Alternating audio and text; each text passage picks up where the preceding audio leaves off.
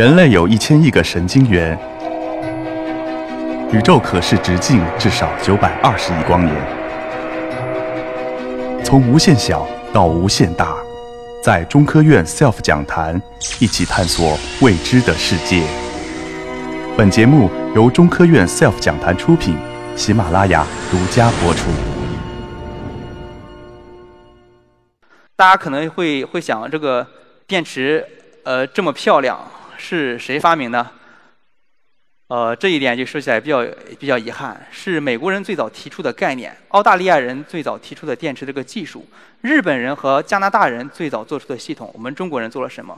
我们在这里面就要努力的发展我们自己的技术。现在有了我们自己的一个产品。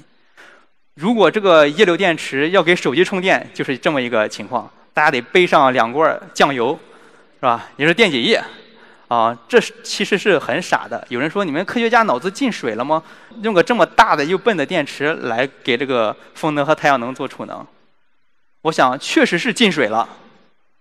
但是这个水没有进到科学家的脑子里，而是进到了这个电池里边。这个电池里面所有的活性物质啊，都是溶解在水里面的。你想点它都点不着它。这不像其他的电池，大家从网上搜索，有时候可以看到。有些电池很容易着火，着个三天三夜都不能灭，用一般的水都灭不了。就像那个红孩儿的那个三昧真火，你只能眼睁睁地看着它啊自己着完。这样的话，对周围的环境还有对安全都造成了很大的隐患。所以说，大规模储能，特别是风能、太阳能这种储能，首先要考虑的就是安全性。第二个就是我们这个全帆液流电池，虽然说又大又丑，但是它很温柔。它对这个环境呢没有，呃没有危害，电解液就储存在那个罐子里，把那个像酱油一样的液体给抽出来，可以百分之百的回收，不像这些之前的电池，大家都散碎到了田间地头，对我们的饮食、对我们的饮水都造成了很大的危害。另外一个，虽然全钒液流电池的体积很大，但是它相对于它的应用场合，风电场和太阳能电场来说，那只是冰山一角，对不对？那很小，这一个呢展示的就是我们在二零一二年在沈阳的一个国电的一个储能电站建的一个呃储能电站，它是五兆瓦、十兆瓦时的，啊，这是它的一个电厂的一个外景，这是它内部的一个情况。里面这个左上角的基本上就是它的一个电堆，然后另外是那几个大罐子，呃，酱油罐啊，啊，不是酱油罐，是电解液罐，啊，是储罐，里面存的电解液，还有它的电力控制系统。它的呃占地大概跟我们现在这个呃展厅应该差不多大，这是它内部的一个结构，里面有包括电解液的控制区，包括它的核心的电堆以及电力电子控制区，这是一个多学科交交叉的一个学科。这是它的电堆，电堆里面就是包括的我们电池所有的该包括的部件，正极、负极、隔膜，把这些叠加起来，然后串联起来就是我们的电池。这里面我们中国人呃研究这个电池，其实费了千辛万苦。一开始的时候，两千多年的时候，我们跟日本和加拿大他们做的比较好的一个团队，跟他们发邮件，我们能不能去他那里去参观一下他们的技术？我们也想做。当时我们得到的无情的拒绝，甚至连那个电酱油的储罐都不让我们看。结果呃，到二零零八年，好景不长，这两个公司因为金融危机的原因。加拿大的 VRB 公司宣布了破产，日本的公司宣布暂停研发。当时我们刚刚起步，很多人都质疑我们，说日本人他们有工匠精神，他们都不做了，你们还做这个干什么？你们赶紧换方向吧，不要搭上你们的时间和那个精力了。当时我们团队负责人呃张老师，呃也是压力很大。后来经过自己的冷静分析，认为。这只是一个暂暂时的，为什么？因为风能和太阳能的发展大趋势不可逆转，它对大规模储能的需要不可逆转，大规模储能对安全性的需求不可逆转，而全帆液流电池正好是安全的，而且它是性价比非常高的。另外一个特点就是我们中国人的反储量是世界前三位的，而日本人他们没有反资源，他们需要进口，所以说我们有得天独厚的优势。最主要的，我们只要把这个关键材料给突破了就可以了。像这里面展示的关键材料有很多，有双极板，有电解液，有有电极，有隔膜。在二零呃零八年的时候，我们公司成立了，当时呃也是做了一个呃很惊人的一个举动。当时有十几名的科研人员放弃了中科院事业编的待遇，到了一个私营企业，然后去研究这个电池，目的就是为了给它实现产业化。经过长期的长期的研究，我们把这些关键材料呢逐步实现了一个产业化，也算是心里比较安慰。那其中有一个比较有代表性的就是这个隔膜，这个隔膜。之前都是大量从美国的公司来进口，它大概跟一它一百块钱人民币面值的这个膜就可以当一百块钱来花。它的主要作用呢是把这个钒离子和氢离子给分开，不让钒穿过去。我花了很长时间研究这个膜，结果后来发现它不光把钒离子挡住了，连我说话的这个这个能力也给我挡住了一部分，啊。后来这个膜很贵，其实我们现场也有很多很多的膜是跟它一样贵的。这个女生经常经常用，不知道大家能不能知道，对吧？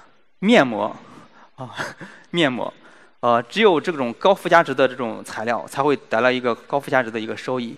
哦，总结一下，这个全钒液流电池是一个高性能、长寿命、安全的呃一个储能技术，它可以给这个大规模储能，嗯，带来很好的一个稳定性。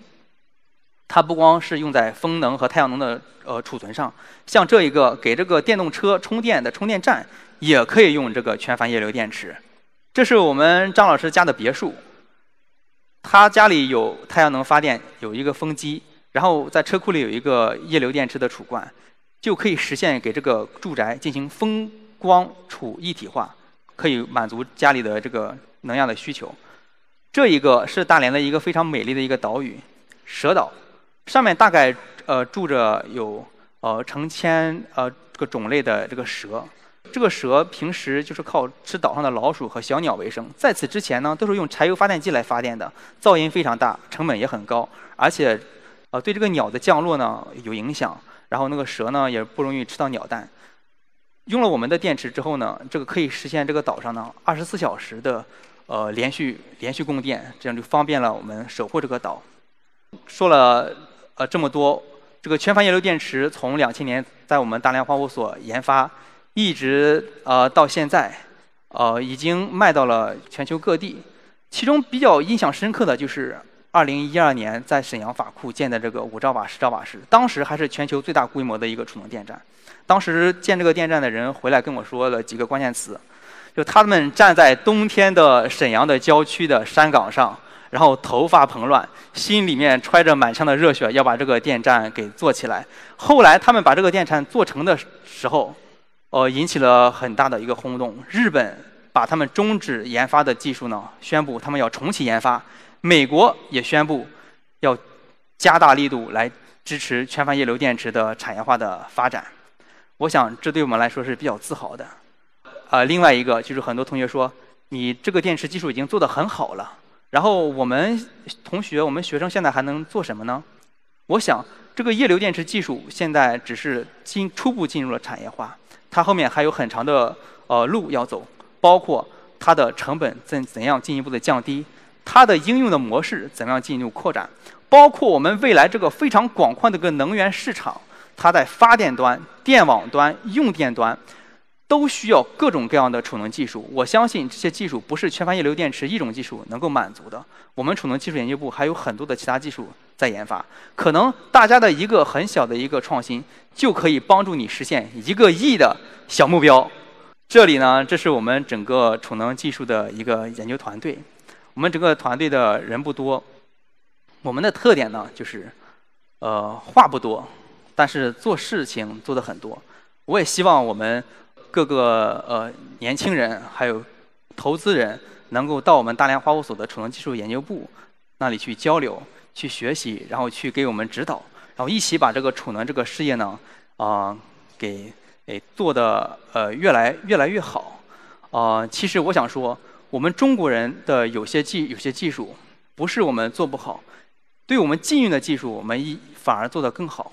关键是我们要有自己的信心，把自己。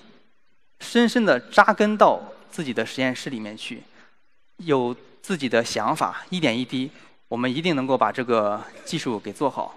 最后呢，呃，然后再次感谢大家，因为现现场来的这些大家各位都是各行各业的，都是对知识有渴求的。希望我的报告呢能够给大家以收获，这样的话，我觉得我也就满足了。最后呢，我也荣呃非常高兴的达成了我说三千字的一个目标。再次感谢大家，谢谢。